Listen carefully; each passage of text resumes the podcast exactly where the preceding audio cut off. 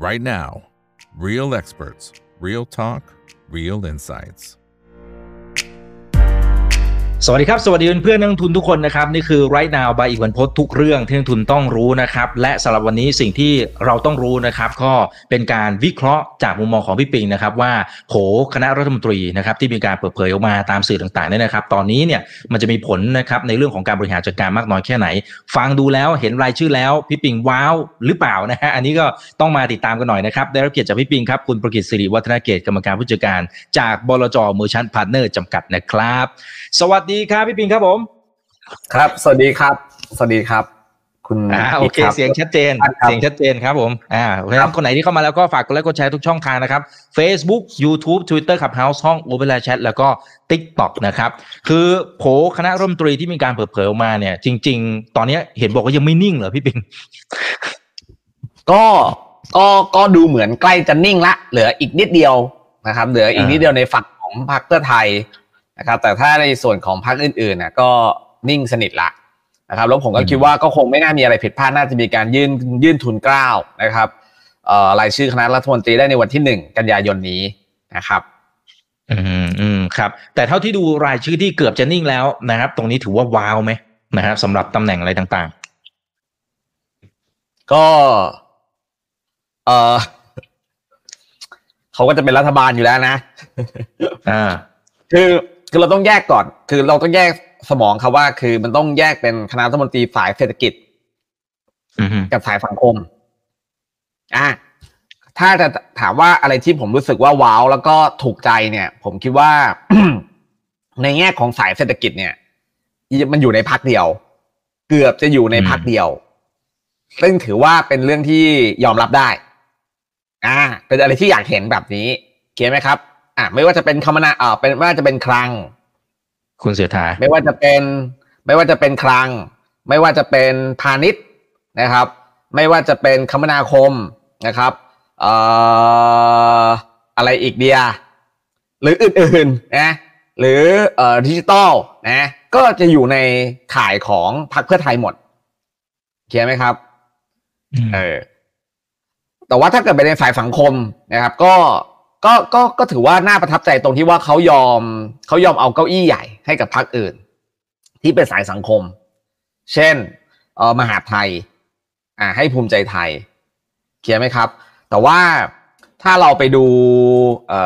ออย่างเกษตรอย่างเงี้ย เกษตรเนี่ยก็ถือว่าอาจจะ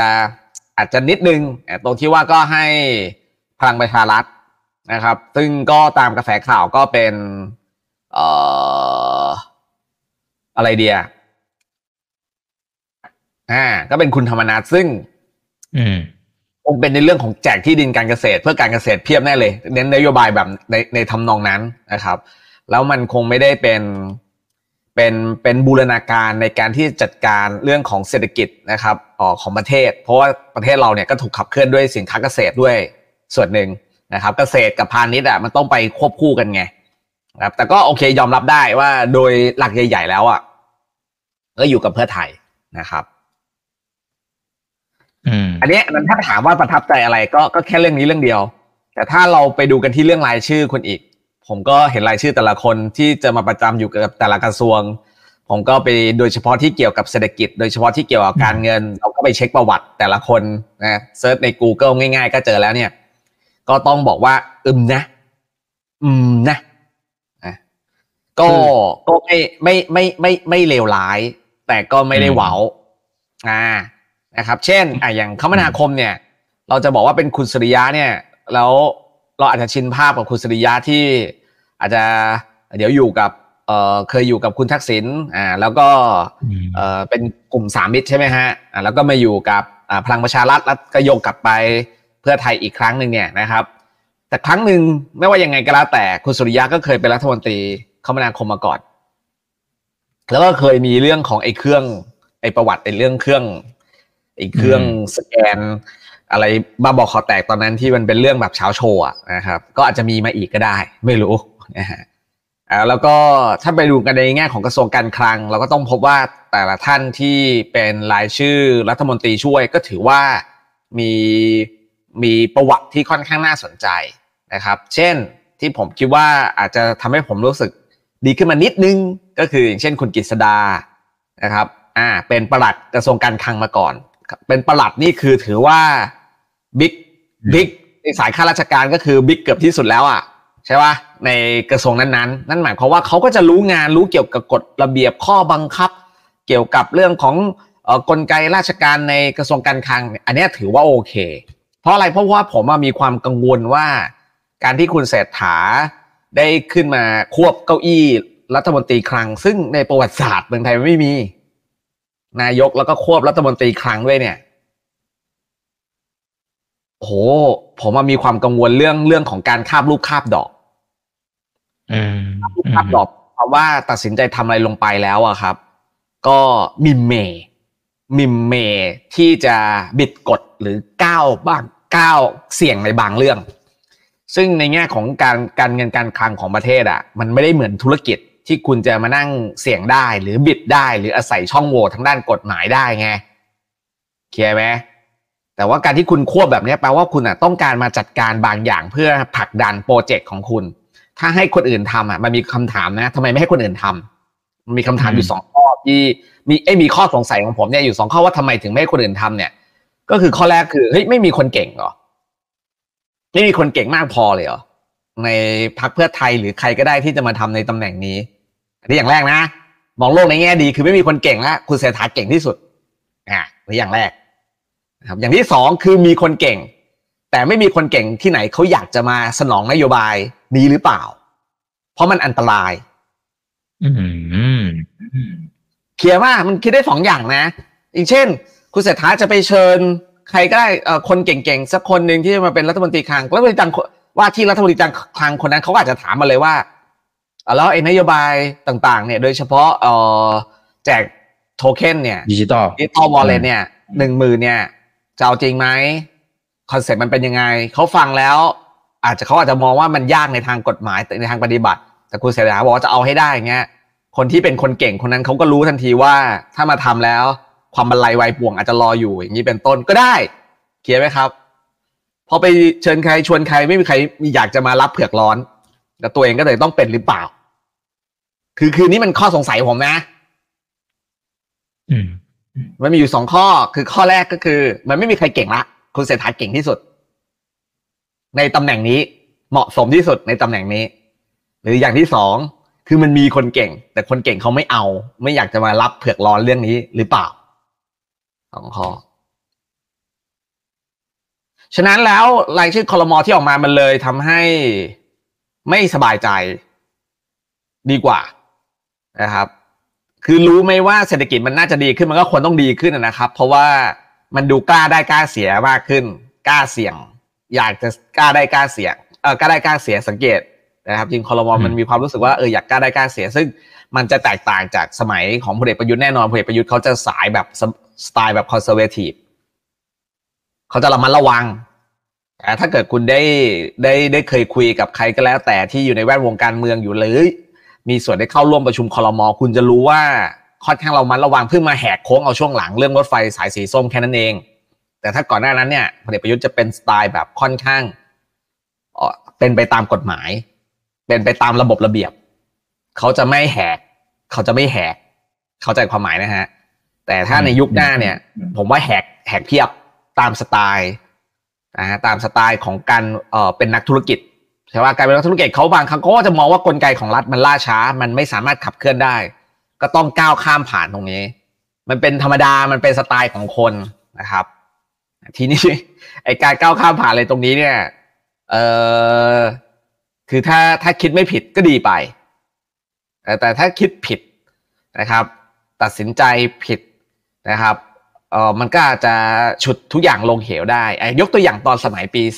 40 คุณอีกใช่ป่ะก่อนตอนสมัยปี 40 เนี่ย เราก็คิดอะไรแบบ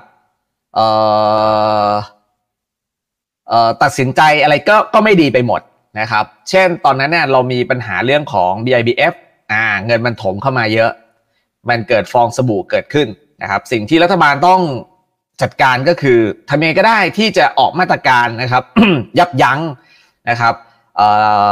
เรื่องของกระแสเงินที่มันไหลบ่าเข้ามา เข้ามาเก่งกำไรต่างๆนะครับแทนที่รัฐบาลจะตัดสินใจนะครับ มีการปรับเปลี่ยนเรื่องของค่างเงินบ้าง ก็กลัวว่าคนที่กู้ยืมเข้ามาก็จะเป็นภาระ หรือนะครับ ไม่เร่งในการขึ้นดอกเบี้ย เพื่อจัดการกับปัญหาเงินเฟ้อนะครับ คือคือคือไม่ตัดสินใจอะไรที่ที่จะจัดการปัญหา เพราะว่ามองว่าเฮ้ยต้องต้องขับเคลื่อนเศรษฐกิจไปข้างหน้าก่อน มองก้าวความเสี่ยงที่จะเกิดปัญหา และสุดท้ายแล้วก็ระเบิดแตกกันเป็นพวงเคลียร์ไหมครับ คือผมมาเกรงว่าอนาคตข้างหน้ามันจะเป็นไปแบบนั้น แต่ว่าเราเราเราจะเอาผลสำลิดทางด้านเศรษฐกิจมาเป็นที่ตั้ง แต่เราจะไม่ได้สนใจเรื่องผลกระทบด้วยเออเนี้ยก็เป็นความกังวลอย่างหนึ่งอืมครับ เอ๊ะแต่ว่านาทีนี้จริงในต่างประเทศจริง ๆ มันก็มีความสุ่มเสี่ยง นะครับ แล้วก็อะไรจะตามมาอีกไม่รู้นะฮะในขณะที่บ้านเราเองเนี่ยตัวเลขการส่งออกนู่นนี่นั่นอะไรมันก็ชะลออย่างที่เราเห็นกันละนะครับทีเนี้ยมันก็อาจจะต้องต้องการผู้นำสไตล์ประมาณนี้ไหมครับหมายถึงว่าอาจจะต้องต้องยอมแหกต้องต้องยอมเชิงรุกนิดนึงอะจะมาแบบโอ้โหสไตล์แบบค่อยๆเป็นค่อยไปไม่ได้แล้วหรือเปล่าฮะนาทีนี้มันต้องการที่น่าจะตอบโจทย์ก็จริงๆแล้วเราต้องต้องการแบบนั้น เพราะว่าถ้ายังเป็นแบบเดิม เราก็อาจจะเป็นแบบเดิม ก็คือเศรษฐกิจในประเทศเนี่ยเติบโตเฉลี่ย10ปีที่ผ่านมาปีหนึ่งประมาณเฉียดเฉียดสองเปอร์เซ็นเท่านั้นเอง แต่ก็ต้องยอมรับว่ามันถูกถ่วงด้วยตอนโควิดนะครับ ติดลบไปหกแต่ต้องต้องแฟร์ด้วยต้องแฟร์กับพลเอกประยุทธ์เขาด้วยนะครับ คือเจอศึกหนักอะนะครับ แต่แต่สังเกตได้ว่าด้วยสไตล์ของพลเอกประยุทธ์ แล้วก็การบริหารแผ่นดินแบบว่า เน้นเน้นระมัดระวังไว้ก่อนเนี่ย เช่นเราเลยทำอะไรเกิดขึ้นเกิดอะไรขึ้นคุณคุณอีก เช่นตอนโควิด ก็คือเราล็อกดาวน์เร็วที่สุด เราล็อกดาวน์เราล็อกดาวน์เร็ว แล้วเราก็ปลดล็อกดาวน์ช้าเห็นเห็นปะนี่คือความว่า conservative ไง มันจะเป็นลักษณะนี้คือไม่กล้าเสี่ยงเออไม่กล้าเสี่ยงพอพอสิ่งที่มันเป็นไปแบบนั้น มันก็เลยทำให้เศรษฐกิจเราอะฟื้นตัวช้าเมื่อเทียบกับชาวบ้านเขา ชาวบ้านเขาใช้เวลาประมาณปีครึ่ง จากเดิมที่หล่นเพราะโควิด ก็ตีกลับขึ้นมาที่เดิม เทียบเท่าโควิด แต่เราอะต้องใช้เวลาเราประมาณสองปีครึ่ง delay ไปหนึ่งปีใช่ไหมฮะก่อนเศรษฐกิจเราจะกลับขึ้นมาเทียบเท่ากับตอนก่อนเกิดโควิด อันนี้คือนี่คือผลอย่างที่เห็นได้ชัดอ่าถ้าถ้าถ้าเรายังเป็นเน้น conservative แบบเดิม เราก็จะเน้นความช้า เราก็จะเป็นช้าเป็นเต่า ฉะนั้นถ้าเกิดเราบอกว่าเราที่ผ่านมาเราเบื่อเหลือเกิน ก็แน่นอนแปลว่าเรากำลังต้องการคนที่จะทำให้ทุกอย่างมันเร็วขึ้น เร็วขึ้นอ่าแต่ความเร็วนั้นเนี่ย ถ้าเกิดคนคนนั้นเป็นคนที่มีความสามารถมากนายรัฐมนตรีมีความสามารถมาก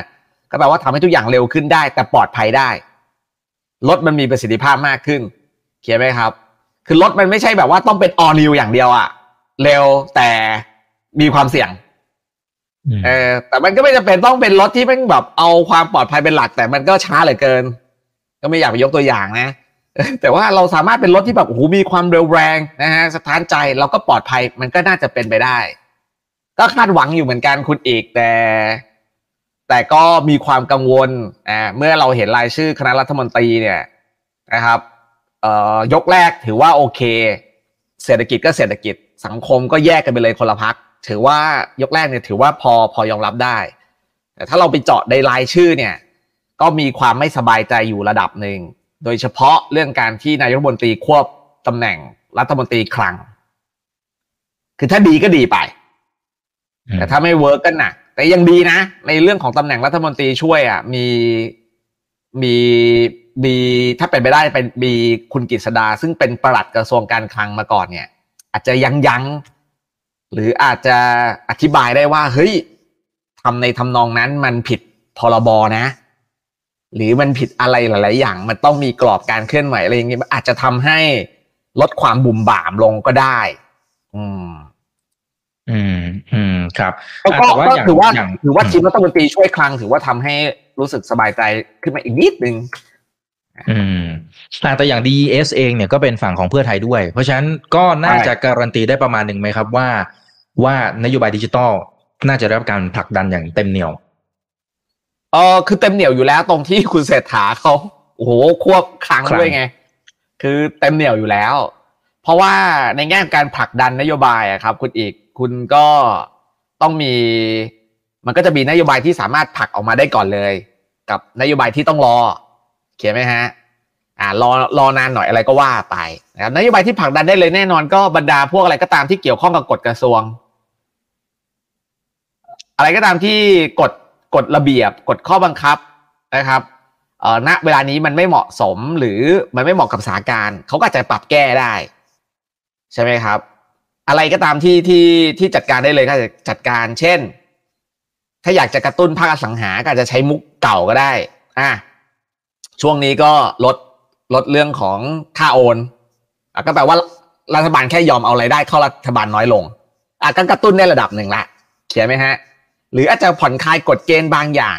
นะครับผ่อนคลายกฎเกณฑ์เรื่องแบ็กลิสอะไรก็ได้ คือให้เอื้อ พวกเนี้ยนโยบายแบบเนี้ยเขาเรียกว่าแบบพวกกระสุนแบบกระสุนกระสุนกระสุนลูกเล็กๆกระสุนปลายเนี่ยนะฮะแบบกระสุนแบบกระจายเนี่ยพวกนี้มันอาจจะออกมาเรื่อยๆ แต่ถ้าเป็นนโยบายใหญ่ ๆ เนี่ย ผมว่ามันขึ้นอยู่กับสองปัจจัยใหญ่ บวกกับอีกหนึ่งปัจจัย ปัจจัยแรกก็คืองบประมาณ ปัจจัยที่สองคือกฎหมาย ปัจจัยที่สามคือเทคโนโลยีเห็นไหมครับ ทีนี้ถ้าไอสิ่งที่ผมกังวลก็คือเรื่องของไอดิจิตอลวอลเล็ตเนี่ย ก็แทงหมื่นหนึ่งเลยยังไงมันก็ออกมาแน่นอนคุณอีก ถูกว่าเพราะมันเป็นกลายเป็นนโยบายที่แบบว่าแปะหน้า แปะหน้าพักเพื่อไทยแล้วคือทุกคนเขาก็อยากได้หมื่นหนึ่งตรงนี้ เขียนนะครับ อยากได้นะอยากได้แล้ว ผมก็อยากได้ นะใครๆก็อยากได้นะครับเราเชื่อว่าผมเชื่อว่าผมไม่คงไม่ใช่คนเดียวที่อยากได้นะฮะทีนี้พอหมื่นหนึ่งตรงนี้มาเนี่ยนะครับ มันต้องเกิดขึ้นถ้าไม่เกิดขึ้นคือเรื่องใหญ่ มันจะเสียรังวัดเสียทันที ยังไงเพื่อไทยก็ต้องเอาให้เกิดให้ได้ แต่มันต้องมีสามข้อเนี่ยคืองบประมาณกฎหมายและก็เทคโนโลยีสามอันนะสามอันนะ ความเสี่ยงของอีตัวดิจิทัลวอลเล็ตผมบอกได้เลยนะ คือแหล่งที่มาของเงิน สั้นๆเลยคอนเซปต์มันก็คือ คุณจะมีเหรียญที่แจกให้กับทุกคนเนี่ย แต่เหรียญอันนี้เนี่ยมันมีลงรหัสไว้ถูกป่ะพอลงรหัสไว้แปลว่าเราก็ต้องใช้ตามวัตถุประสงค์ได้แน่นอน มันจะไม่ได้เหมือนแบบการแจกเงินผ่านเป๋าตังการแจกเงินผ่านเป๋าตังมันจะตรวจสอบไม่ได้ได้คือมันจะใช้ได้แบบตามวัตถุประสงค์ได้น้อยอะทีนี้ ถ้าเราอยากจะให้ได้ตามวัตถุประสงค์คือใช้ใน area 4 กิโลเมตร แต่ผมเชื่อว่าเดี๋ยวเขาขยายไป 10 กิโล จะใช้ใน area 10 กิโลเมตรเนี่ยนะฮะ มันต้องมีลงรหัสไว้อยู่แล้ว เพื่อให้ใช้ได้ให้ใช้ได้ตามวัตถุประสงค์ ทีนี้เรารู้แล้วแหละว่าเหรียญอันนี้มันจะลอยขึ้นมาคำถามก็คือที่มาของคุณค่าของมันเนี่ย จะมาจากไหน ถ้าสมมติว่าจะเป็นการปริ้นขึ้นมาใหม่เลย ให้เป็นสกุลใหม่เลย อาจจะตั้งชื่อว่าเป็นเป็นบาทดิจิตอลหรือจะเป็นชื่ออะไรก็ได้นะ ที่มันไม่มีคำว่าบาทก็ได้ และให้เราสามารถใช้สกุลนี้ได้เลย และให้มันมีศักดิ์ศรีในการที่จะแลกบาทได้ด้วย อยู่ดีก็ลอยขึ้นมาเลย ไม่เป็นภาระทางด้านการคลังด้วย ล้ำเลย เอาไปใช้เลย บอกได้เลยว่าผม จะโยกเงินทั้งหมดของผมไปไว้ในสกุลดอลลาร์หรือสกุลอะไรก็ได้ ผมบอกได้เลยว่าเงินบาทแม่งจะพังพินาศย่อยยับ เพราะว่าอะไรเพราะว่าปัจจุบันเนี่ยคุณลองนึกภาพดิคุณอีกมันเหมือนแบบคุณมีเงินอยู่ในระบบอยู่แล้ว ซึ่งเราจะมีเขาเรียกว่า ปริมาณเงินในระบบอย่างแคบอ่าเขาเรียกว่า M1 ปริมาณเงินในระบบก็คือไอเหรียญที่เราใช้ทุกวันนี้แบงก์เหรียญอะไรเนี่ยรวมๆแล้วเนี่ยมันจะมีอยู่ประมาณสักสามล้านล้านบาท อยู่ดีๆ คุณตูมเข้ามาห้าแสนล้าน คุณเสกมันขึ้นมา เท่ากับว่าอยู่ดีๆ ก็มีเงินเพิ่มขึ้นมาอีกสิบห้าเปอร์เซ็นตกำลังซื้อเงินอยู่ดีมันลอยขึ้นมาสิบห้าเปอร์เซ็นตโดยที่ไม่มีที่มาที่ไปด้วยนะ ทีนี้สินค้าบริการอะมันอยู่กับที่ มันถูกออกแบบมาบนสามล้านละล้านบาท อยู่ดีๆ มันกลายเป็นสามจุดห้าละล้านบาท มันเพิ่มขึ้นมาสิบห้าเปอร์เซ็นต ราคาสินค้าซึ่งมันมีอยู่จำกัด มันก็ไม่สามารถที่จะรองรับไอ้สิบห้าเปอร์เซ็นที่เพิ่มขึ้นมาได้ มันก็ต้องทำอะไร ราคามันก็จะต้องขึ้น และในความเป็นจริงแล้วอะราคาสินค้าก็จะไม่ได้ขึ้นแค่สิบห้าเปอร์เซ็นราคาสินค้ามันจะต้องขึ้นมากกว่าสิบห้าเปอร์เซ็นแน่นอน ถ้ามันมีเกณฑ์ปริ้นแบงก์ออกมาแจก เอ้ยมีการปริ้นเงินออกมาแจกแบบนี้ เพิ่มขึ้นถึงสิบห้าเปอร์เซ็นอยู่ดีคุณก็ตูมเข้ามา คือแน่นอนเงินมันต้องอภิมหาเฟอ้ออยู่แล้ว ถ้าในกรณีย้ำนะ ถ้าในกรณีว่าเขาอยู่ดีก็จะปริ้นขึ้นมาเลยเนี่ย ผมบอกได้เลยว่า ผมแม่งย้ายทุกอย่างไปไว้ที่อื่นหมดเลย เพราะว่าพังพินาศแน่นอน ทรงนี้ ทรงนี้จะเป็นแบบอาร์เจนตินาจะเป็นแบบตุรกีจะเป็นแบบซิมบับเว เป็นแม่งแบบทุกอย่างเลยแน่นอนเละเทะไม่มีทางที่จะไม่เกิดขึ้น แล้วก็ไม่มีนักเศรษฐศาสตร์คนไหนบอกว่าจะไม่เกิดขึ้นด้วยบอกเลยเลยอยู่ดีคุณก็มีเงินเพิ่มขึ้นมาสิบห้าเปอร์เซ็นต์ เออแล้วราคาสินค้าจะอยู่คงที่เหรอตลกใช่ไหมครับ อันนี้คือกรณีแรก แต่ถ้าเกิดสมมติว่าเขาบอกว่าไม่ใช่ยูอย่าเพ้อเจอร์น่ะ มันมีที่มาที่ไปพูดง่ายคือให้รัฐบาลน่ะ เป็นคนแบกรับภาระนี้ ให้รัฐบาลน่ะ เป็นผู้แบกรับหนี้มันต้องเป็นเป็นมาจากงบประมาณใช่ไหมครับ มาจากงบประมาณ แล้วพอมาจากงบประมาณก็จะเอาจากงบประมาณปัจจุบัน หรือจะกู้เพิ่ม อีกเรื่องหนึ่ง แต่กลับไปที่ข้อแรกก่อนกลับไปที่ข้อแรกก่อนนะกลับไปที่ข้อแรกก่อนนะกลับไปที่ข้อแรกเรื่องปริ้นขึ้นมาลืมบอกไปว่า ถ้าจะทำจริงทำได้ไหมทำได้แต่ยาก ก็คือมันต้องไปแก้กฎหมายแล้วก็ไปรื้อเพราะว่ามันจะมีพรบที่ที่เขากันอยู่แล้วในเรื่องของการที่คุณจะพิมพ์เงินขึ้นมาได้ โดยไม่มีหลักไม่มีฐานอย่างนี้เนี่ย ไม่ได้ง่าย ๆนะครับ มันจะมีพรบเงินตรา มันจะมีพรบธนาคารแห่งประเทศไทยสองอย่างนี้จะเป็นเกาะคุ้มกันเราอยู่ แต่อย่างที่เห็นเห็นป่าว่าเขาอะเอาตัวเองเป็นรัฐมนตรีคลังเองไง เราก็ไม่รู้ว่าเขาต้องการไปผลักดันแก้พรบเหล่านี้ด้วยหรือไม่ ไปลื้อกฎระเบียบต่างๆ หรือไม่เขียนป่ะเขาจะมองว่าเป็นอุปสรรคเขาก็ไปแก้ก่อนแก้เสร็จปุ๊บแล้วก็จัดการได้ ก็ได้แต่หวังว่ามันจะแก้ยากนะครับ เออเข้าใจนะแปลว่าข้อแรกอะมันเกิดขึ้นได้ไหมมันเกิดขึ้นได้แหละ แต่มันยากมากอ่าก็คือการที่อยู่ดีปรินขึ้นมาเลยอะกลับมาที่ข้อสองว่า แนวทางที่จะเป็นไปได้มากที่สุดก็คือเอามาจากงบประมาณนะครับเอามาจากงบประมาณที่มันมีอยู่เนี่ยแหละนะครับ แต่ว่าพอมาจากงบประมาณอะมันก็ยากตรงที่ ถ้าเอามาจากงบประมาณแล้ว คุณแทบไม่ต้องไปทำอย่างอื่นเลย เพราะว่าปีปีหนึ่งอะครับคุณอีกเราจะมีรายจ่ายประจำเนี่ย ก็อยู่ที่ราวๆประมาณ 2.5 ล้านบาท รายจ่ายประจำมันจะรวม เอาขออภัยรายจ่ายของแต่ละกระทรวง รายจ่ายของแต่ละกระทรวงเนี่ยมันก็จะรวมรวมกันแล้วอยู่ที่ประมาณสองจุดห้าสองจุดหกล้านล้านบาท ในสองจุดหกล้านล้านบาท เป็นรายจ่ายของแต่กระทรวง มันจะประกอบไปด้วยรายจ่ายประจำกับรายจ่ายลงทุนเขียนไหมครับอะแล้วก็จะมีงบกลางอยู่ก้อนหนึ่งประมาณ4ี่แสนห้าแสนล้านไว้สำหรับใช้ในกรณีฉุกเฉิน เช่น อาจจะมีอุทกภัยอะไรก็จะหยิบหรืออาจจะมีการกระตุ้นเศรษฐกิจอะไรบางอย่างที่ต้องใช้เงินตรงกลางอะ ก็จะหยิบจากก้อนนี้มันจะประมาณห้าถึงหกแสนล้านบาท ทีนี้สมมุติว่าเขาหยิบจากก้อนนี้ไปเลยงบกลางได้ไหมได้ แต่เท่ากับว่า คุณก็จะไม่มีงบกลางไปใช้กับเรื่องอื่น โอเคปะเห็นว่ามันคือความยากอย่างหนึ่ง ถ้าจะเอาจากงบประมาณ เออแล้วก็เอ่อถ้าถ้าถ้าจะไปเอาหยิบจากแต่ละกระทรวงมาได้ไหม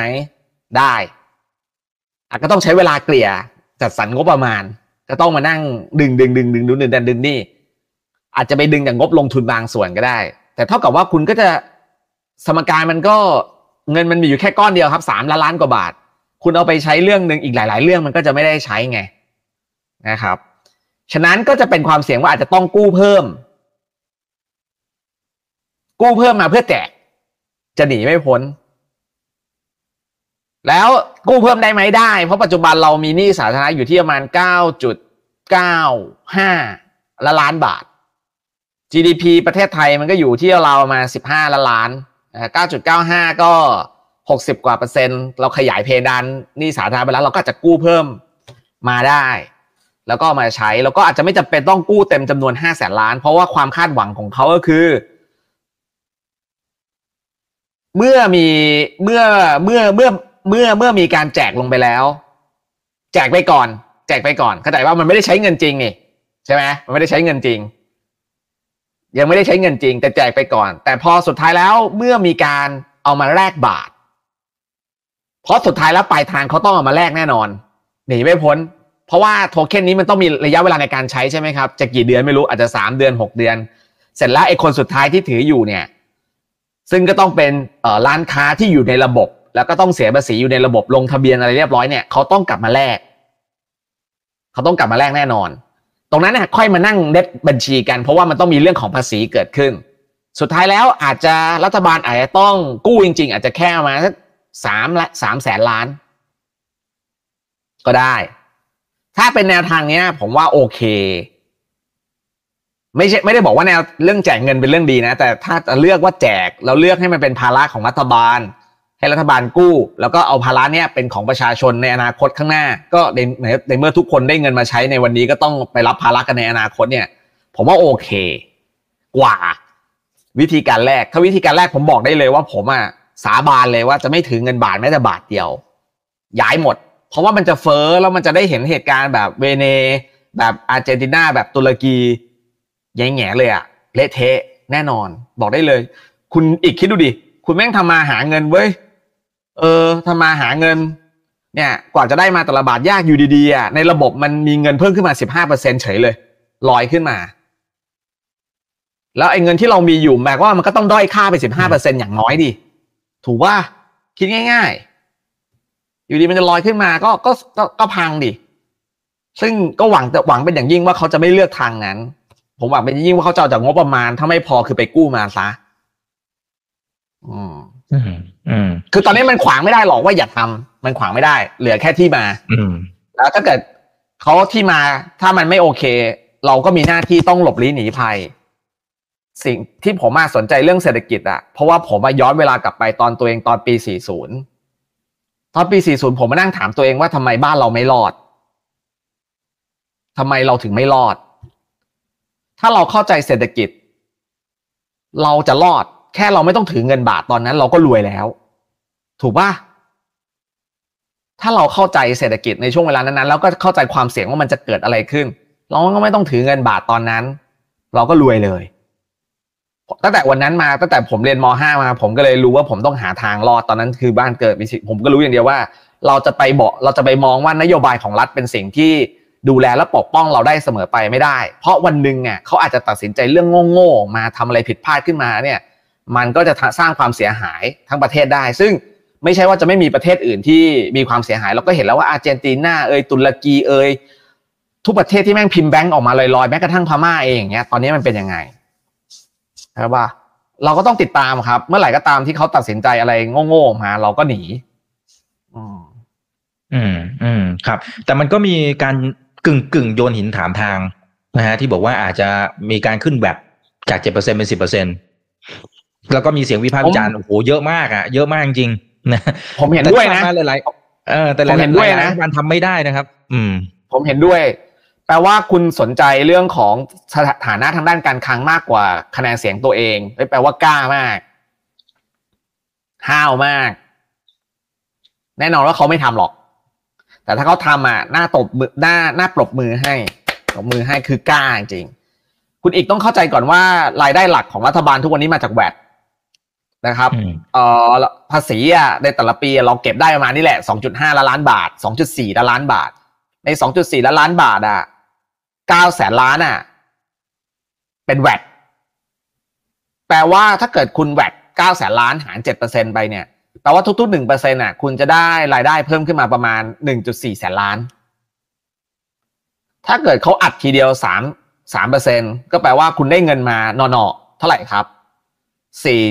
สี่จุดห้าสี่จุดสี่สี่จุดสองล้านล้าน ก็ขอไปสี่จุดสองแสนล้าน คือคุณจะได้เงินเพิ่มขึ้นมาทันทีเลยนะ เข้าใจความหมายนะครับ แล้วถ้าเกิดคุณใช้เงินอย่างประหยัดก็แปลว่า ในแต่ละปีที่คุณขาดดุลงบประมาณอยู่ประมาณห้าถึงหกหมื่นล้านน่ะ คุณก็ไม่จำเป็นต้องขาดดุลแบบเดิมอีกแล้วก็ได้ เพราะว่าทุกๆ วันนี้เราขาดดุลในแต่ละปีเราต้องกู้เพิ่มแต่ละปีอะกู้ทุกปีอะปีละเนี่ยสี่แสนสี่แสนสี่แสนห้าแสนอะ คุณอีก เนี่ยเนี่ยกู้อยู่ตลอดเวลาสี่แสนห้าแสนทีนี้ยิ่งยิ่งยิ่งนับวันยิ่งกู้คุณก็ติดกับดักหนี่เพราะว่าอะไรเพราะว่ามันจะมีปัญหาอยู่ก็คือ เวลาเรากู้ในแต่ละปีอะแต่ละปีถ้าดอกเบี้ยเป็นขาขึ้น ภาระในการจ่ายดอกเบี้ยก็ต้องสูงขึ้นถูกป่ะสำหรับก้อนหนี้ใหม่ ทีนี้ปัญหามันอยู่ที่ก้อนหนี้เดิมด้วย ก้อนหนี้เดิมเนี่ย เคยกู้ตอนดอกเบี้ยต่ำภาระในการจ่ายดอกเบี้ยก็จะไม่เยอะ แต่วันวันหนึ่งอีด้วยความที่เราทำมาหารับประทานแล้ว มันได้น้อยกว่าที่ใช้จ่าย ก็แปลว่า คุณน่ะ ไม่มีวันที่จะทำอาหารรับประทานแล้วเอาเงินไปคืนหนี้เดิมได้ คุณก็ต้องกู้หนี้ใหม่ไปโปะหนี้เก่า เราจะเรียกว่า low over ถูกปะนี่คือนี่คือนี่คือถ้าเป็นบ้านถ้าเป็นครอบครัวหนึ่งก็เป็นครอบครัวที่แม่งจมอยู่กับหนี้ติดกับดักหนี้อะทีนี้ไอ้หนี้เก่าเนี่ยเมื่อมันหมดอายุคุณก็ต้องมานั่งกู้ใหม่เว้ยแล้วดอกเบี้ยมันเปลี่ยนไปแปลว่าภาระดอกเบี้ยจ่ายจะสูงขึ้น แล้วตอนสมัยก่อนนะเรากู้อะ ไปดูดิสิบอัตราผลตอบแทนสิบปีของเราช่วงโควิด ที่เราออกตัวพลกรเงินกู้ฉุกเฉินน่ะ หนึ่งจุดห้าล้านล้านบาทนั่นน่ะดอกเบี้ยตอนนั้นมันเท่าไหร่ตอนนี้ดอกเบี้ยเอาแค่อ้างอิงจากตัวอัตราผลตอบแทนพันธบัตรรัฐบาลไทยสิบปีเนี่ย มันก็เบิ้ลขึ้นมาเท่าตัว แล้วถ้าคิดออกมาเป็นดอกเบี้ยจ่ายที่คิดออกมาเป็นเงินบาทก็ต้องเบิ้ล ดอกเบี้ยทุกวันนี้ที่เราจ่ายอะ อยู่ปีละสองแสนล้านอะคุณอีก ที่เป็นเม็ดเงินนะฉะนั้นการที่เราจะกู้มาเพิ่ม เราจะเป็นอย่างนี้ต่อไปเรื่อยไม่ได้ มันก็จะล้มละลาย แต่เราไม่ใช่อเมริกานะเว้ยอเมริกามันทำได้เพราะอะไร เพราะอเมริกาเป็นประเทศที่คิดง่าย ๆ เราอาจจะไม่พอใจว่าทำไมอเมริกาทำได้เราทำไม่ได้ คิดง่ายๆนะเวลาผมไปสอนการเงิน ผมไปสอนแบบพนักงาน การเงินของแบงก์กรุงไทย ผมจะพูดประโยคนึงเลยว่าคำตอบก็คือคุณลองเอาการแผนที่มาแล้วคุณก็เอาลิควิดเนี่ยลบประเทศไทยออกไปเนี่ยคุณคิดว่าโลกนี้มันอยู่ได้ปะโลกนี้มันอยู่ไว้อยู่ได้ แต่คุณไปลบอเมริกาโลกนี้มันอยู่ได้ไหมล่ะโลกนี้มันอยู่ไม่ได้ ก็แค่นั้นเองทำไมเราถึงทำอะไรไม่ได้อะก็เพราะเราไม่สำคัญไง รู้ตัวบ้างไหมเนี่ยใช่ไหมครับฉะนั้นเราก็ต้องมีวินัยทางด้านการคลังของเราด้วยว่าเฮ้ยเราจะเป็นอย่างนี้ต่อไปเรื่อยไม่ได้นะ ใช้จ่าย ใช้จ่ายมากกว่าที่หามาได้ แล้วต้องมานั่งกู้ทุก ๆ ปี ทุก ๆ ปีอย่างเงี้ย ไม่ได้ภาระดอกเบี้ยแม่งตอนนี้แม่งจ่ายแต่ละปีสองแสนกว่าล้านอย่างเงี้ย อย่างหนักใช่ไหมฮะก็แปลว่าการขนทางเดียวคือเราต้องหารายได้เพิ่มให้มาก พอที่จะเทียบเท่ากับการใช้จ่าย โดยที่ไม่ต้องไปกู้เพิ่มหนึ่งในทางออกนั้นคือการขึ้นแวดบางคนบอกว่าการขึ้นแวดจะเป็นการยิ่งทำให้ความเหลื่อมล้ำทางสังคมสูงขึ้น โอ้ my god คิดคิดแบบคนไม่อยากเสียภาษีก็จะไม่อยากเสียภาษีอะอืมมันเป็นมันเป็นการการขึ้นแวดอะสำหรับผมแล้วอะมันเป็นการเฉลี่ย เฉลี่ยทุกสุขอะเกลี่ยให้กับทุกคน ทุกคนต้องมีหน้าที่แบกรับกับสิ่งนี้เคลียร์ว่าคือทุกคนมีหน้าที่ต้องจ่ายใช้มากก็จ่ายมาก ใช้น้อยก็จ่ายน้อย ถามว่าใช้น้อยถ้าจ่ายน้อยก็คือซื้อสินค้าให้น้อยลงไง คุณก็จะเสียแวดเทียบออกมาเป็นเบ็ดเงินอะน้อยถูกป่ะแต่โอเค อัตราเท่ากันสำหรับผมแล้วแวดอะคือ คือสิ่งที่มันควรต้องต้องเก็บ แต่พูดไปก็โดนด่า อูไม่เห็นใจคนจนเลย ไม่อย่างงู้นไม่อย่างนั้นไม่อย่างนี้เลยเห็นปะพูดไปก็โดนด่าแต่สิ่งที่จะทำให้ทุกคน happy นะก็คืออะไรรู้ป่ะต้องเก็บภาษีจากคนที่มีตังค์เก็บภาษีจากคุณอีกเนี่ยแหละเก็บไปเยอะเลย ได้รายได้เงี้ยเก็บเก็บเก็บเก็บเก็บเก็บเก็บเก็บเก็บเก็บเก็บเก็บเก็บทุกคนจะ happy มีความสุข clear ไหมครับ แล้วเขาจะอ้างว่านั่นคือการลดความเหลื่อมล้ำในสังคมอะไรอย่างเงี้ย โดยที่เขาไม่รู้ว่าเบื้องหลังของการที่คุณอีกมีรายได้เนี่ยมันมาจากการที่คุณอีกเหนื่อยยากแสนสาหัสทำงานหนักแค่ไหน ต้องดูแลคนมากขนาดไหนเขาไม่สนใจหรอกเขารู้อย่างเดียวว่าคุณอีกต้องเก็บเก็บเก็บเก็บเก็บเก็บเก็บเก็บเก็บรวยนักใช่ไหมเก็บเก็บเก็บเก็บเก็บเก็บเก็บเก็บเก็บเห็นว่าสังคมมันเป็นแบบนี้ ฉะนั้นก็เลยเป็นไปไม่ได้ที่จะขึ้นแบตในเวลาแบบนี้ ยากเขาก็อาจจะต้องมาเก็บภาษีจากการขายหุ้นแน่นอนซึ่งผมก็เห็นด้วย อะไรก็ได้ตอนนี้ทำให้รัฐได้ภาษีมากขึ้นก็เก็บเก็บไป เออ นะครับแล้วก็ถ้าเกิดเขาจะเก็บภาษีจากคนที่มีรายได้สูงเพิ่มมากขึ้น ก็ก็ต้องทำจะทำไงอะคือผมไม่เห็นด้วยการที่ประเทศมันจะต้องกู้อย่างนี้ไปเรื่อยๆถ้าเกิดเขาจะต้องเก็บภาษีคนที่มีรายได้เยอะๆมากขึ้น เราก็เราก็ต้องจ่าย วิธีการถ้าเกิดเราไม่พอใจที่จะจ่าย เราก็ไม่ต้องมีรายได้สูง เราก็กลับไปคนที่มีรายได้น้อย ดีออก จะได้ไม่ต้องเสียภาษีด้วย แล้วก็ไปสมัครเป็นสสด้วย ดีออก อืม เอาจริงๆนี่มันคือ ประเทศนี้มันตลกไง เออ มันตลกอะ อืมอืมอืมันตลกครับ อ่า แล้วแล้วอย่างนโยบายฝั่งของอ่าคมนาคมนะครับ ซึ่งอ่าคุณสุริยะจึงรุ่งเรืองกิจก็ก็น่าจะได้ไปนะครับ ซึ่งตรงนี้ก็ครับก็อยู่ในโควต้าของหมายถึงว่าของพรรคเพื่อไทยเหมือนกัน ทีนี้เขาน่าจะเขาน่าจะผลักดันแบบโอ้โหเต็มเหนียวเหมือนกับที่พี่ปิงบอกตั้งแต่รอบที่แล้วไหมไอ้พวกอภิมหาไม่กับโปรเจกต์หรือแม้กระทั่งไอ้ก่อนหน้านี้ก่อนที่จะหมดเอ่อ หมายถึงรัฐบาลลุงตู่เนี่ยนะครับก็จะมีนโยบายแลนบริดจ์นะครับที่มีการพูดถึงและเตรียมชงด้วย อันเนี้ยน่าจะผลักดันเร็วขึ้นแบบเร็วมากกว่าที่เราอาจจะคาดการณ์ไหมฮะมันอาจจะเห็นภาพนั้นก็อันนี้ก็อันนี้ก็อันนี้ก็จะมาแน่ ผมว่านะครับ แล้วด้วยเอ่อที่พลเอกประยุทธ์เขาวางเอาไว้นะครับ มันก็จะกลายเป็นสปริงบอร์ดให้ต่อกันขึ้นไปได้ ใช่ไหมครับ มีรถไฟฟ้านะครับ หลากหลายสายแล้วนะครับ เชื่อมโยงทุกอย่างในกรทมไปเนี่ย แค่นี้ก็คราวนี้ก็ต่อไปเชื่อมไปข้างนอก มีความเร็วสูงจะมีอะไรหลาย ๆ อย่างมีแหละด้วยอะนะครับ แล้วก็อาจจะปั๊ม EEC ในเวอร์ชั่นใหม่เกิดขึ้นก็ได้ อาจจะไม่ใช่ EEC อาจจะเรียกชื่อใหม่ก็ได้ คือมันจะเกิดขึ้นนะครับ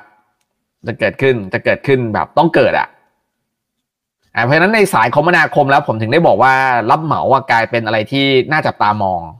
สังเกตได้เลยว่ามันโดนกดดันมานาน มันกลายเป็นมันกลับกลายเป็นหุ้นที่ performance ดีในช่วงนี้พอดีหรือแม้กระทั่งนโยบายอื่น ๆนะครับ ที่ตอนนั้นเราคุยกันก็คือเอ่อลองเปลี่ยนรถทุกกระทรวงเป็นรถไฟฟ้าหมดเลยอ่าผลักดันรถไฟฟ้าคันแรก ใครซื้อก็ไม่ต้องเสียภาษีว่าไปใช่ไหมฮะผลักดันนะฮะ อะไรก็ตามที่เกี่ยวกับรถไฟฟ้าก็น่าสนใจหมดอ่าหุ้นมันก็ขึ้นมานะ ตั้งแต่ที่เราคุยกัน EA Next โหขึ้นกระจุยเลยมาหมดแล้วอ่า แล้วก็แล้วเราจะสังเกตเลยว่าสิ่งที่เขาต้องทำก็คือแก้ปัญหาเรื่องปากท้องแน่นอนเขาก็ใช้ใช้กฎกระทรวงต่าง ๆนะครับเอ่อประชาชนก็จะได้รับการพักหนี้ง่ายขึ้นนะครับ พักหนี้ง่ายขึ้นนะครับและอาจจะมีเกี่ยวกับเกษตรด้วยอะเสียดายเนาะไปอยู่กับพลังประชารัฐ น่าจะมีเกี่ยวกับไม่ไม่จำนำก็รับประกันต้องมีเกิดขึ้น อาจจะเป็นประกันผสมกับจำนำเกิดขึ้นนะครับ เพราะนั้นรายได้หรือแม้กระทั่งยารักษาโรคเอ้ไม่ใช่ยายาฆ่ายาฆ่าไอ้พวกยาฆ่าแมลงต่างๆ ให้กับเกษตรกร เกษตรกรอาจจะมีเงินหมุนเวียนมากขึ้นบรรดาฉะนั้นแล้วพวกบรรดา non-bank ก็จะดี non-bank ในที่นี้ก็แยกเป็นพวกลิสซิ่งเป็นพวกสินเชื่อมีหลักประกันรวมไปถึงพวก บริหารจัดการหนี้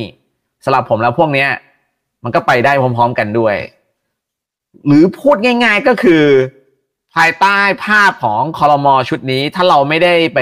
ซีเรียสเรื่องของ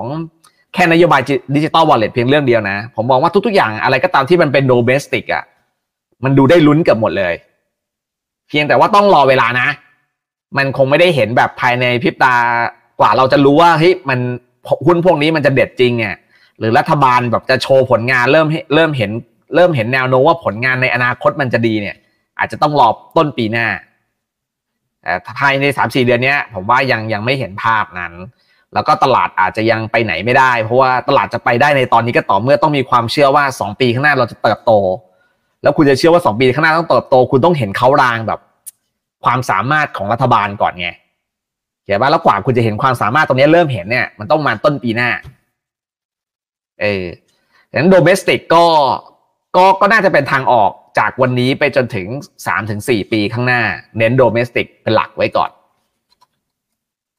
อืมอืมครับ แต่ว่าหลาย ๆ ตัวหลาย ๆ นโยบายที่พี่ปิงว่ามาเนี่ยนะจริงๆหุ้นหลาย ๆ ตัวที่มันอยู่ที่มันเกี่ยวข้องเนี่ยมันก็ขยับขึ้นมาประมาณหนึ่งล้วนะมันยังพอมีกลุ่มไหนที่พี่ปิงคิดว่าเฮ้ยมันอาจจะยังไปได้ แต่คนอาจจะยังมองข้าม อาจจะยังไม่คุณค่า นะฮะอันนี้หมายถึงไอ้เปรียบเทียบทั้งพื้นฐานแล้วก็ไอ้ตัวที่มันราคาที่มันขึ้นมาแล้วด้วยนะฮะอย่างแรกอะครับก็คือณปัจจุบันเนี่ย เราต้องยอมรับก่อนว่าเซ็ตอะมันเต็มมูลค่าแล้ว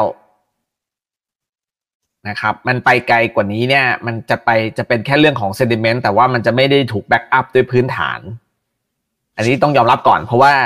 ปีนี้กำไรบริษัทจดทะเบียนมันไม่เอื้ออำนวยเลย ครึ่งแรกของปีเนี่ย ตลาดรายงานออกมาได้กำไรมาประมาณ4 6 0 0 0 4 8 0 0เองหดตัวจากปีที่แล้ว 26เปอร์เซ็นหนักนะ คุณคิดดูเองดิ ครึ่งแรกของปีนี้กำไรตลาดทำไมหายไปเยอะจัง ก็จะเป็นเหมือนอย่างที่ผมเคยเล่าให้ฟังหลาย ๆ ที่ว่าเป็นเพราะว่างบไตรมาสสองอะ มันเป็นงบหน้าสด มันเป็นงบที่ค่อนข้างคลีน มันเป็นงบที่ไม่ได้มีการตกแต่ง เขียนไหมครับ หลาย ๆ บริษัทตกแต่งไม่ออกแล้ว เพราะมันเกิดเหตุการณ์ของสตาร์เกิดขึ้นเขาก็ไม่กล้าตกแต่งกันผู้ตรวจสอบบัญชีก็เข้มงวดเขียนนะครับอ่ามันงบมันก็คลีนทีนี้ครึ่งหลังของปีเนี่ยแน่นอนว่าก็คงไม่ได้เน่าเหมือนเมื่อปีที่แล้วปีที่แล้วที่เน่าเพราะว่าครึ่งหลังของปีที่แล้วมันเป็นเรื่องของราคาสินค้าโภคภัณฑ์อะมัน drop ลงรุนแรง แล้วครึ่งแรกของปีเนี่ยบรรดาบริษัทต่างๆอะตกใจ แล้วก็ไปตุนสต็อกของกันเยอะ เพราะว่ามันมีกระแสเรื่องของเงินเฟ้อกระแสเรื่องของรัสเซียยูเครนถูกไหมครับ แต่ครึ่งหลังราคามันตก มันก็เลยโดน stock loss กันไปเยอะมากในปีที่แล้วพอโดน stock loss ปุ๊บ earning ครึ่งปีแรกครึ่งปีครึ่งปีหลังของปีที่แล้วมันเลยห่วย ปีนี้เนี่ยไม่น่าจะแย่แบบนั้น แต่ทีนี้ต่อให้ไม่แย่รวมทั้งปี มันก็จะไม่เกิน 1.1ล้านล้านบาทอยู่ดี พอไม่เกิน 1.1ล้านล้านบาทอะมันคิดออกมาเป็น EPS 90 บาทต่อหุ้นเท่านั้น พอเป็น 90 บาทต่อหุ้น ดอกเบี้ยนโยบายเราอยู่ที่2.25%ล็อกไว้เลย เพราะไม่ขึ้นแล้วดูฟังจากดรเสรีพุทธซึ่งผมถูกใจนะ ที่ไม่ขึ้นเพราะอะไร เพราะว่ามันดูทรงก็รู้แล้วว่ารัฐบาลใหม่มาเงินเฟอ้อมาแน่นอนอะ มันก็ต้องเก็บกระสุนไว้ไงเออเขาทำถูกแล้วที่จะไม่ขึ้นดอกเบี้ยคือดูสถานการณ์ก่อนละภายใต้ดอกเบี้ย 2.25 กับ EPS 90 บาทต่อหุ้น target set ปีนี้มันก็แค่ 1,565 จุด ถ้ามันจะเกินกว่า1,565จุดได้เราก็ต้องไปมองกำไรปีหน้าใช่ป่ะคุณอีก ฉะนั้นเราก็ต้องเราก็ต้องแบบเริ่มเห็นทรงว่าเฮ้ยกำไรปีหน้ามันจะเดินเติบโตนะ อย่างน้อยสิบเปอร์เซ็นจากเก้าสิบไปเป็นเก้าสิบเก้าบาทคำถามคือคุณเอาอะไรมามั่นใจว่ามันจะเติบโตสิบเปอร์เซ็นหลังเราก็ไม่รู้ เราจะมั่นใจได้ก็ต่อเมื่อเฮ้ยเศรษฐกิจต่างประเทศก็ดีเศรษฐกิจในประเทศก็ดี รัฐบาลเก่งถูกป่ะแต่ตอนนี้เรายังไม่รู้ว่ารัฐบาลจะเก่งไหมมันเลยต้องแต่ผมเชื่อว่ารัฐบาลจะเก่งนะ ผมมีความหวัง ลึกๆว่าเขาจะไม่ตัดสินใจอะไรแย่ๆ คือดิจิตอลวอลเล็ตอะให้ทำเลย ยังไงก็ห้ามไม่ได้ละ เพียงแต่ว่าก็ให้เป็นภาระทางด้านการคลังไป อย่า อย่าได้ บูล้างผานในเชิงแบบว่าเสกมันขึ้นมา อย่าทำแบบนั้นนะครับ อย่าแบบยูดีก็พิมพ์เงินแล้วก็อัดเข้ามาในระบบ อย่าทำแบบนั้นนะครับ สมมุติว่าเขาเป็นภาระด้านการคลังแล้วก็ขับเคลื่อนแล้วมันได้ผลจริง ๆ เดี๋ยวเราจะคุยกันเรื่องนี้ทีถ้าคุณอีกมีเวลานะว่ามันจะได้ผลไหมนะนะครับ เราก็จะเริ่มเห็นแล้วว่าเฮ้ยปีหน้าเนี่ย EPS มันไปมันไปได้นะจาก 90 บาทไปเป็น 99 บาท หรือจะไปเป็นร้อยบาท หุ้นมันก็จะทะยาน มันอาจจะไม่จำเป็นต้องรอถึงสิ้นปีหน้านะ เอาแค่ต้นต้นปีคุณก็จะพอเห็นทรงนะหรือกลางปี แต่ตอนนี้มันมันมีแต่ความไม่รู้ไงไม่มีแต่ความไม่แน่นอนว่ามันจะดีหรือไม่ดีกันแน่แบบคุณอีกก็ทุกอย่างมันก็เลยต้องถูกล็อกไว้ที่ปีนี้อยู่ก็คือ 90 บาทต่อหุ้น ดอกเบี้ยก็2.25เปอร์เซ็นต์ เซ็ตก็พันห้าร้อยหกสิบห้าแปลว่าตอนนี้มันเต็มกืนแล้ว ถ้าคุณจะลงทุนอะไร ก็ก็ก็ต้องยอมรับว่าตลาดมันเต็ม แต่ข้อดีก็คือด้วยความที่เรามีความคาดหวังอยู่เนี่ย ก็ทำให้เราก็ลงยากด้วย คือขึ้นเนี่ยมันก็จะขึ้นแล้วมันเต็มมูลค่าแต่มันก็จะไม่ได้ลงอะไรละ มันจะอยู่อย่างนี้ เพื่อรออะไร เพื่อรอว่ารัฐบาลจะเก่งไหม ถ้ารัฐบาลเก่ง EPS ปีหน้าเยอะๆ เดี๋ยวเป้าหมายสิ้นปีเซ็ตมันก็ถูกขยับขึ้นไปเองแหละ เขียนนะ เออมันเลยมันก็เลยไม่ลงเป็นอย่างที่เราเห็นเนี่ย คือมันมันอย่างนี้แหละ มันจะอยู่อย่างนี้ไปเรื่อยๆเลย ผมบอกได้เลยอย่างเงี้ยแกว่งไปแกว่งมาอยู่อย่างนี้ ฉะนั้นแล้วหุ้นมันก็จะเลือกง่าย ในท่ามกลางแบบนี้เราก็ selective ได้คุณอีก อะไรที่มันเป็นจะได้ประโยชน์จากรัฐบาลแน่ๆ อย่างที่ผมบอกว่าเราต้องคิดแบบคิดแบบเขาอะเราอย่าไปมองแต่ละเอ่อว่าเฮ้ยนโยบายที่เขาประกาศออกมาแล้ว มันจะมีส่งผลกับอะไรกับกับหุ้นในไปคิด เราต้องไปคิดว่าเขาจะออกนโยบายอะไรมันๆออกมา แน่นอนโครงสร้างพื้นฐานต้องต้องมีปั๊มอะไรออกมาเยอะๆแน่นอนใช่ป่ะแล้วก็ด้านสาธารณสุขก็อาจจะต้องมีปั๊มอะไรออกมาอีก แน่นอนนะฮะแล้วก็ด้านเรื่องของเอ่อนี่พักนี่เอยโครงการอะไรต่างๆ เกี่ยวกับทางด้านของกำลังซื้อรายย่อยเขาก็จะผลักดันออกมา ฉะนั้นถ้าเกิดจะมีโครงการอะไรต่างๆ มากมายออกมาเนี่ย เราเน้นไปที่โดเมสติกเป็นหลัก แต่เป็นโดเมสติกที่เราก็ต้องว้าวขึ้นมาหน่อยเช่น เราจะไม่จำเป็นต้องไปเน้นค้าปีกเพราะค้าปีกเนี่ย มันมุกมันง่ายเราอาจจะต้องเป็นเน้นอะไรที่มันอื่นๆ ซึ่งส่วนใหญ่แล้วผมก็จะไปเน้นเนี่ยแหละ อย่างเช่นพวก next EA JMT CHAYO นะครับเอ่อไปเน้นพวก BAM นะหรือไปเน้นพวก MTC อย่างเงี้ยเป็นเน้นสายนั้นอ่ามันก็โอเคนะ นั่งคิดเล่นๆหุ้นพวกนี้ตอนนี้ก็ขึ้นเรื่อยๆก็ได้ performance ที่ดีนะครับส่วนถ้าเกิดเป็นเรื่องของอุตสาหกรรมหลักของประเทศเช่น อุตสาหกรรมการท่องเที่ยว แล้วก็คมนาคมมาตกอยู่ในมือนะมันๆอย่างเพื่อไทยด้วยเนี่ย AOT ก็น่าจับตานะครับ AOT มันเป็นเครื่องมือหลักอยู่แล้วนะครับ ก็อาจจะได้เห็นแรงขับเคลื่อนนะครับ หลาย ๆ อย่างออกมานะครับ AOT ก็เราจะเก็บได้ มันเป็นหุ้นที่ลงยากอยู่แล้วนะครับ แล้วก็เรารู้อยู่แล้วว่ามันกำลังจะเทินอลาว และในอนาคตก็น่าจะเขาอาจจะมีการพิจารณาขึ้นค่า PSC ซึ่งขึ้นเมื่อไหร่ทุกๆหนึ่งร้อยบาทที่ขึ้นก็มีผลต่อกำไรตั้งเจ็ดเปอร์เซ็นรวมไปถึงไอ้การลงทุนสุวรรณภูมิ phase สอง phase สามที่ผ่านๆมา มันก็จะทยอยออกดอกออกผลนะครับ AOT ก็อาจจะเป็นอีกคนหนึ่งที่เก็บได้อีกเรื่อยๆนะครับเพื่อรองรับเรื่องของการท่องเที่ยวนะครับแล้วมุก ที่จะกระตุ้นการท่องเที่ยว ผมว่ามันจะมีมาอีกเยอะอะเออแล้วก็อาจจะไปเน้นพวก soft power กลุ่มบันเทิงคุณอย่าลืม แล้วเขาอาจจะไปเน้นที่ตรงนั้นด้วย กลายเป็นกลุ่มที่เราหลงลืมไป แล้วมันอาจจะกลับมาเฉยเลย ก็ได้ อืม อืมครับอ่าโอเคนะครับ ตอนนี้จริง ๆ คอมเมนต์เนี่ยมาระเบิดมากนะครับพี่ปิงอ่าสวัสดีทักทายเพื่อนๆนักลงทุนนะครับ ตอนนี้อยู่กันหนึ่งพันแปดร้อยท่านนะครับยังไงกดไลค์กดแชร์ทุกช่องทางด้วยนะครับ YouTube อย่าลืมสับสนผมไม่กล้าไปอ่านคอมเมนต์เลยโดนด่าเยอะแน่เลยไม่มีครับไม่มีฮะไม่มีส่วนใหญ่จะเป็นแนวแบบอ่าเห็นด้วยนะครับ แล้วก็เรื่องของของแพงเนี่ยน่าจะมาแน่นอนนะครับ แล้วก็กลัวเรื่องของการเน้นการแจกมากเกินไปอะไรต่างๆนะครับอ่าก็จะเป็นแนวๆนี้นะครับ เดี๋ยวขอดู อันนี้นะครับคุณชายมานะครับ คุณชายบอกว่าเนี่ยพี่ปิงแนะนำหุ้นไปแล้ว มีกลุ่มอุตสาหกรรมไหนหรือหุ้นตัวไหนควรหลีกเลี่ยงไหมคือตอนนี้อะไรที่มันเป็น global pay อะครับ ผมมาเสียวไส้ เพราะว่า เพราะว่าสถานการณ์โลกครับสถานการณ์โลกมันมันมิมเมใช่ไหมครับ มันมีมิมเมคือจีนเนี่ยจีนเนี่ยผมว่ามันไม่ได้ถึงขนาดจะเลวร้ายมาก แต่ว่า คำถามคือแล้วเราเขาจะแก้แก้ยังไงมากกว่า ถ้าเขาคิดคิดแก้แบบ common sense แก้แบบง่าย ๆ ก็คือ ก็แค่ปั๊มเงินลงมา อัดฉีดเงินลงมาใช้เงินแก้ปัญหา ปัญหามันก็จะไม่มีวันจบ แต่ถ้าเกิดเขาเลือกที่จะแก้ปัญหาด้วยการว่าก็ยอมรับซะนะครับว่า demand มันลดลงอะก็ลด supply ลงมาเพราะฉะนั้นเศรษฐกิจโลกมันต้องซบเซาในช่วงระยะเวลาหนึ่งแน่นอน ถ้าจีนเลือกที่จะแก้โดยการแก้ปัญหาฝั่ง supply คือดึง supply ลงมา ให้มันสอดคล้องกับ demand ที่มันลดลง มากไปกว่าที่จะไปกระตุ้น demand ขึ้นมาให้มันเกินกว่า supply ที่มีอยู่นะ เออ แต่ตอนนี้ตลาดคาดหวังว่าเขาจะกระตุ้น demand ไง แต่ผมกลับไม่คิดว่าเขาจะทำอย่างที่ตลาดคาดหวังแต่โลกมันก็จะซบนะครับ ส่วนฝั่งอเมริกา มันดูเหมือน มันดูเหมือนแข็งแกร่งบนความไม่แข็งแกร่งอะ่ะ ถ้าเราไปดู อฟร้อยโอ้โหปีนี้ขึ้นมาดีดีสิบห้าเปอร์เซ็นกว่า แต่เรารู้ว่ามันเกิดจากแค่หุ้น big cap เจ็ดตัว อีกสี่ร้อยเก้าสิบสามตัว มันให้ผลตอบแทนน้อยมาก อย่างเงี้ย แปลว่ามันมีฟองสบู่เกิดเขาเชื่อว่าบิ๊กแคปจะเติบโตดีดีแล้วดีอีก ดีแล้วดีอีก ดีแล้วดีอีก ดีแล้วดีอีก มีแต่ความเชื่อแบบนั้นนะครับแต่ข้อเท็จจริงคือในตอนนี้เศรษฐกิจในอเมริกามันมีแรงบีบเรื่องของการเรื่องของสินเชื่อที่บีบรัด นะครับเออไอพวกบิ๊กแคปพวกนี้ที่มันยังดีอยู่เพราะว่ามันไม่ได้อาศัยพึ่งพาแต่กำลังซื้อจากในประเทศ มันอาศัยพึ่งพากำลังซื้อจากต่างประเทศด้วย แต่วันวันหนึ่งอะทั้งโลกเมื่อมันซบเซาลงผลประกอบการของ big cap มันก็จะแย่ลงเรื่องมันก็จะเฉลยหุ้นมันก็จะคว่ำหนักได้แล้วตลาดก็จะเกิด panic ซึ่งผมกังวลเรื่องของอเมริกาว่าปัญหาเรื่องของ credit crunch เนี่ยแหละ จะเป็นระเบิดลูกหนึ่ง แล้วผมก็รู้สึกแปลกประหลาดใจที่เห็นการเทขาย Treasury นะฮะเออคือแบบเทขายแปลกๆอะ่ะ แล้วมันก็เป็นอย่างที่คิดเลยนะว่าพอเขาก็เชื่อว่ามันเป็นเรื่องเกี่ยวกับเฟดอะตอนนี้อัตราผลตอบแทนรัฐบาลรัฐบาลอเมริกาสิบปี มันก็นิ่งๆลงมา เหมือนอย่างที่เดาเลย แต่เดี๋ยวมันจะชูดขึ้นไปอีก แล้วเมื่อชูดขึ้นไปทุกคนจะเริ่มสงสัยแล้วว่าทำไมมันต้องชูดทั้งๆที่เฟดก็ไม่ได้แรงอะไร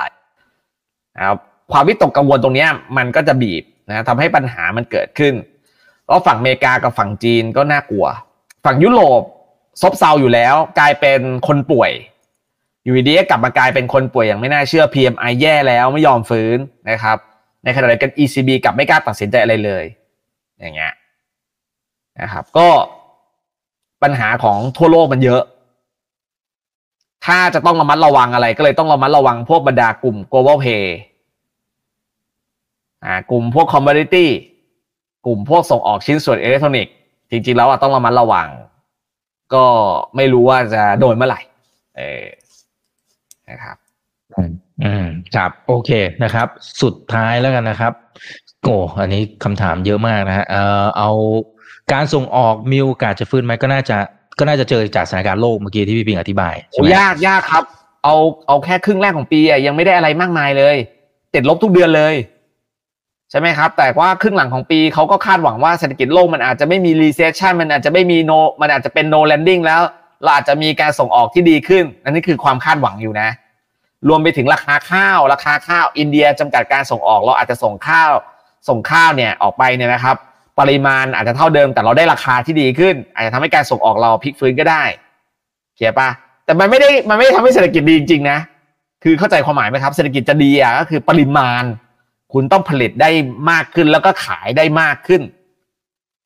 อ่าแต่เนี้ยมันมันได้เพราะว่ากลไกราคาราคาข้าวมันขึ้นแค่นั้นเองนะครับ ก็ก็การส่งออกมันก็เลยอาจจะภาพรวมแล้วมันอาจจะไม่ได้เลวร้ายเท่าครึ่งปีแรกก็ได้ มันจะได้ข้าวช่วยนะครับ อืมครับอ่าโอเคเอาแล้วครับก็คุยกันพอสมควรนะครับ ก็วันนี้หวังว่านะครับจะได้ไอเดียดีๆนะครับเพื่อนนักทุนเพราะพี่ปิงเองก็อ่านเกมขาดนะฮะในในหลาย ๆ ครั้งนะครับ ที่เราเรียนเชิญมานะครับ แล้วก็อาจจะช่วยนะครับในมุมมองของการลงทุนของเราได้ค่อนข้างจะดีเลยทีเดียวนะครับยังไงก็ติดตามพี่ปิงได้นะครับที่ Merchant Partner นะครับแล้วก็ Facebook ส่วนตัวของพี่ปิงด้วยนะครับประกิตสิริวัฒนาเกตก็พิมพ์ไปตามนี้เลยนะครับ โอเค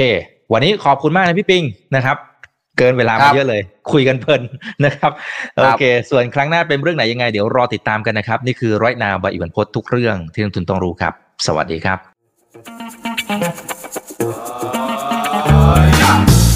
ถ้าชื่นชอบคอนเทนต์แบบนี้อย่าลืมกดติดตามช่องทางอื่นๆด้วยนะครับไม่ว่าจะเป็น Facebook, YouTube, Line Official, Instagram และ Twitter จะได้ไม่พลาดการวิเคราะห์และมุมมองเศรษฐกิจ และการลงทุนดีๆ แบบนี้ครับ